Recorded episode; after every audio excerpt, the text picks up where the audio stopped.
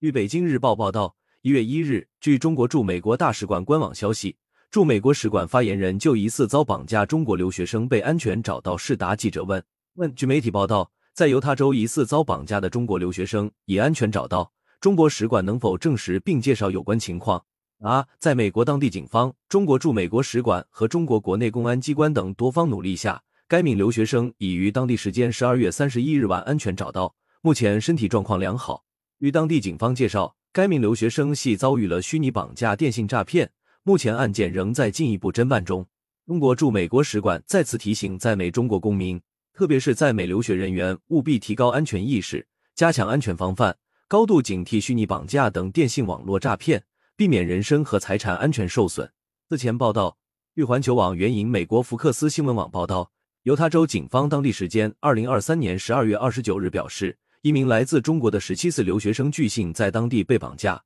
警方正在寻找其下落。报道称，当地警方官员凯西·沃伦表示，警方认为这名中国留学生是在他寄宿的家庭中被人强行掳走，且在违背其意愿的情况下被拘禁。警方称，人们最后一次看到这名青少年是在当地时间二十八日凌晨，警方是在二十八日晚接到关于他失踪的信息。但今日美国报同样援引沃伦的话称。警方联系了寄宿家庭，这家人并不知道孩子失踪了。沃伦还说，没有证据表明中国学生是被人从家中强行掳走的。报道称，这与警方早些时候的说法相矛盾。据报道，沃伦表示，这名留学生的父母非常焦急，他们说收到了自己儿子的照片和一封索要赎金的信。警方称，他们正与联邦调查局、美国驻华大使馆和中方官员合作，寻找失踪少年的下落。目前尚未确定嫌疑人。感谢收听《羊城晚报·广东头条》。